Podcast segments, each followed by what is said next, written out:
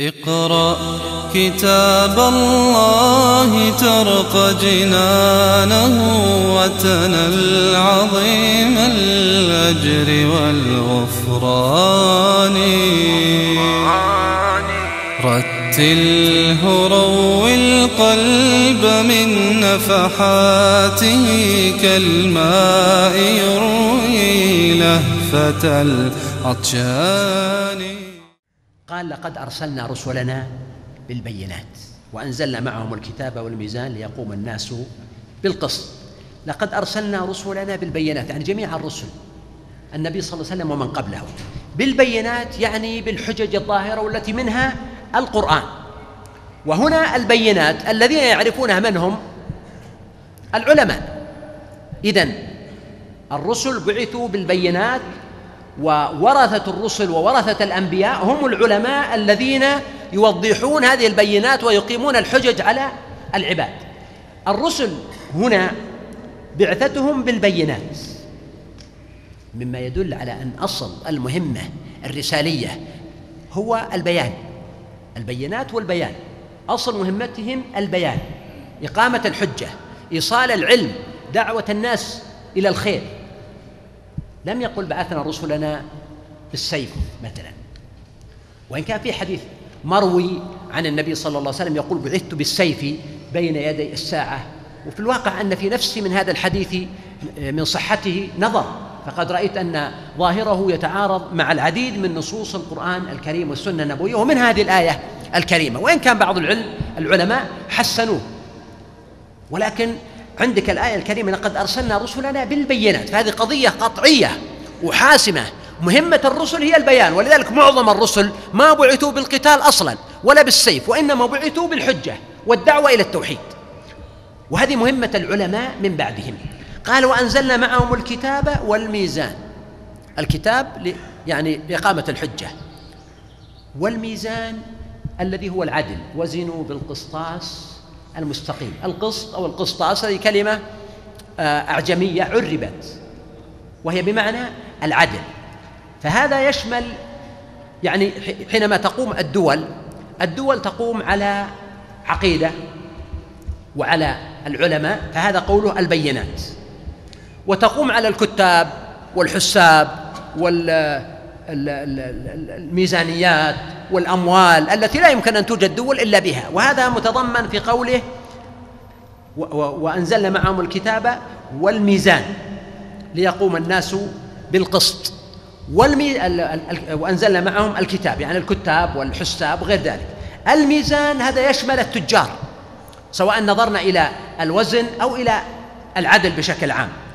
وأصناف المبايعات. ويشمل العسكر فما من دولة إلا وعندها جيش يحميها. وهذا متضمن في قوله وأنزلنا الحديد فيه بأس شديد ومنافع للناس. فذكر الله تعالى هنا إنزال الكتاب وهو القرآن وما قبله من الكتب. والميزان الذي هو العدل. إذا كل الرسل بعثوا بالعدل. ومن العدل الاعتدال. الاعتدال الإنسان في نفسه. مثل الاعتدال في الفرح كما ذكرنا. أو الاعتدال في الأسى كما ذكرنا. الاعتدال في عدم الإسراف وعدم البخل. لم يسرفوا ولم يقتروا. الاعتدال مع الناس في الحكم عليهم. فلا يفرط ولا يفرط. لا يبالغ في تعظيم الناس بما لا يستحقون ولا يطيح بهم. فكل ذلك من الميزان. الميزان حتى مع العدو. فهنا قضية وأنزلنا معهم الكتاب والميزان ليقوم الناس بالقسط وفي ذلك إشارة إلى أن الله يحرس ويحمي الدول بالعدل. ولذلك لما كتب رجل إلى عمر بن عبد العزيز وقال له إن الناس عندي قد فسدوا ولا ينفع فيهم إلا القوة والشدة. قال له كذبت حصن مدينتك بالعدل. الناس يصلحهم العدل وليس الشدة. فدائما بالعدل قامت السماوات والأرض. ولذلك ذكر ابن تيمية عن العلماء أنهم كانوا يقولون إن الله يحمي ويقيم الدولة العادلة ولو كانت كافرة ولا يقيم الدولة الظالمة ولو كانت مسلمة. فبالعدل قامت السماوات الدولة هي عبارة عن منشأة أو مشروع. إذا كان يقوم على عدل بين هؤلاء الناس الذين يشملهم هذا النظام. فهذا مدعاة إلى القيام والبقاء. وإذا كان هذا المشروع المشترك قائما على إجحاف أو ظلم بهؤلاء الناس الذين يشملهم أو ببعضهم فهذا مدعاة إلى الزوال. هذه سنة الله للمسلم والكافر والسنة لا تحابي أحدا. فهنا قال ليقوم الناس بالقسط وأنزلنا الحديد فيه بأس شديد. أنزلنا الحديد. الكتاب واضح إنزاله. الميزان معناه العدل ما شرع الله تعالى من العدل. الحديد ما معنى إنزال الحديد؟ بعضهم قالوا أن الحديد كان في النجوم ونزل في الأرض. هذا ممكن إذا كان إذا ثبت هذا علميا فهذا من معاني الآية الكريمة. ولكن أن الله تعالى أنزل يعني سنة هذا الأمر. أنزل الأمر بخلقه هو من الله سبحانه وتعالى من السماء. والسنة في التعامل معه أيضا هي من عند الله سبحانه وتعالى. كما قال وأنزل لكم من الأنعام ثمانية أزواج. فيكون المقصود خلقها الأمر بها ويكون المقصود التقسيم وما يتعلق بها من الأحكام. قال وأنزلنا الحديد فيه بأس شديد. وهذا وصف حيادي يعني لم يذكر أن هذا وصف إيجابي. والسابقون كانوا يتكلمون عن الحديد يتكلمون عن السيف والدرع والخوذة وما أشبه ذلك. لكن اليوم إحنا أدركنا أن الحديد أصبح أوسع من ذلك. وأن تطوير الناس الصناعات كلها قائمة على أساس الحديد والمصانع في آه، جملتها مصانع آه، حديدية. والحديد أصبح تصنع منه أدوات وتقنيات وألوان من الأسلحة والصواريخ وغيرها وتقنيات هائلة ومذهلة وضخمة. فقال الحديد فيه بأس شديد. وهذا كما قلت وصف حيادي يعني ليس فيه ثناء. وإنما هذا يدل على أن فيه بأس يضر الناس. ولهذا الله سبحانه وتعالى مدح نبيا من أنبيائه فقال وعلمناه صنعة لبوس لكم لتحصنكم من بأسكم. لتحصنكم. فالحديد هنا في بأس شديد يعني الناس يؤذي بعضهم بعضا به. لكن الأنبياء علمهم ربهم صنعة تقيهم من الحديد وتقيهم من البأس مثل الدروع. أن اعمل سابغات وقدر في السرد. فهذه الدروع التي علمها داود عليه السلام لحماية الناس من الباس مما يدل على أن الشريعة جاءت بحفظ حياة الناس وهم خلق الله مؤمنهم وكافرهم برهم وفاجرهم والله امتحنهم على الأرض ووضع لهم إيش؟ الأرض الأرض وضعها للأنام وابتلاهم بالدعوة والأمر والنهي والتكليف ورزقهم البر والفاجر والمؤمن والكافر ومن كفر فأمتعه قليلا. فلا تظن أن الحياة مخلوقة فقط للمؤمن وغيره ليس له فيها نصيب. وإنما رحمة الله تعالى وسعت خلقه في هذه الدنيا بالرزق والعطاء وسعت خلقه. وأما في الآخرة فالأمر معروف فرق ما بين المؤمنين والكافرين. قال ومنافع للناس. مما يدل على أن البأس الشديد ليس نفعا بل الغالب أن فيه ضر وكثير من الحروب تأتي بمضار على الناس عظيمة. أما لما قال ومنافع للناس فأشار إلى منافع الحديد سواء بالوقاية من السلاح أو بالمنافع التي أصبحنا نراها اليوم. والحديد أصبح يدخل في صناعة كل الأشياء فالسيارات والأجهزة والجوالات ووسائل الاتصال. ووسائل الإعلام وكل التقنيات رب لا بد أن يكون الحديد إما أن يكون أصلا في صناعتها أو يكون داخلا في صناعتها أو تركيبها بوجه من الوجوه. فهذا من الآيات العظيمة في قول سبحانه ومنافع للناس. وأن تتصور أن المؤمن الذي كان يسمع هذا القرآن ويدري أن الحديد فيه منافع للناس ولما يقول منافع نكرة يدل على أن هناك منافع هائلة وضخمة يعني كان حري بالمؤمن الذي يقرأ هذه الآية أنه يبحث عن منافع الحديد. وبذلك ربما يهتدي إلى ألوان من التأثير وألوان من الصناعة وألوان من الابتكار. سبقنا إليها غيرنا اليوم. قال وليعلم الله من ينصره ورسله بالغيب إن الله قوي عزيز. فهذا الذي أنزل الله تعالى وهذه الكتب والميزان والحديد كلها ليعلم الله والله تعالى يعلم. ولا يخفى عليه شيء لكن المقصود ليتحقق علمه في واقع الحياة. فيحدث فعلا أن قوما نصروا الله فيعلم أن الله فيعلم الله أن هؤلاء نصروه لأن هذا حدث. وأما علمه قبل حصول الشيء فهو علم آخر أيضا. الله تعالى يعلم الشيء قبل حدوثه. ويعلم أنه حدث فعلا. فالآية قالت وليعلم الله من ينصره. ليعلم الله أن يتحقق ما علمه عن هؤلاء من أنهم نصروه ورسله بالغيب إن الله قوي عزيز. فهو قوي لا يغلب قوي لا يعجز عزيز لا يغلب. ولكن المقصود ابتلاء الناس. ولقد أرسلنا مثل ما قال لقد أرسلنا رسلنا بالبينات.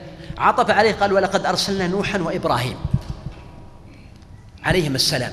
وجعلنا في ذريتهما النبوة والكتاب وإنما خص نوحا وإبراهيم لأنهم أباء العرب وآباء الأنبياء ولذلك قال وجعلنا في ذريتهما النبوة والكتاب. فالأنبياء الذين جاءوا بعدهم هم من صلبهم فمنهم مهتدي يعني من ذريتهم وكثير منهم فاسقون. يعني كثير من ذرية نوح وإبراهيم هذا قبل بعثة النبي صلى الله عليه وسلم. منهم مهتدي وأكثرهم فاسقون. قال ثم قفينا على آثارهم. ثم قفينا ما يدل على أن المسافة طويلة ما بعد نوح برسلنا. وقفينا بعيسى بن مريم وهو آخر أنبياء بني إسرائيل. قفينا يعني أتينا من بعدهم مأخوذة من القفا يعني أتى في قفاه يعني أتى وراءه. فقفينا يعني أرسلنا بعدهم وراءهم. وقفينا بعيسى بن مريم. وآتيناه الإنجيل وهو كتابه عليه السلام.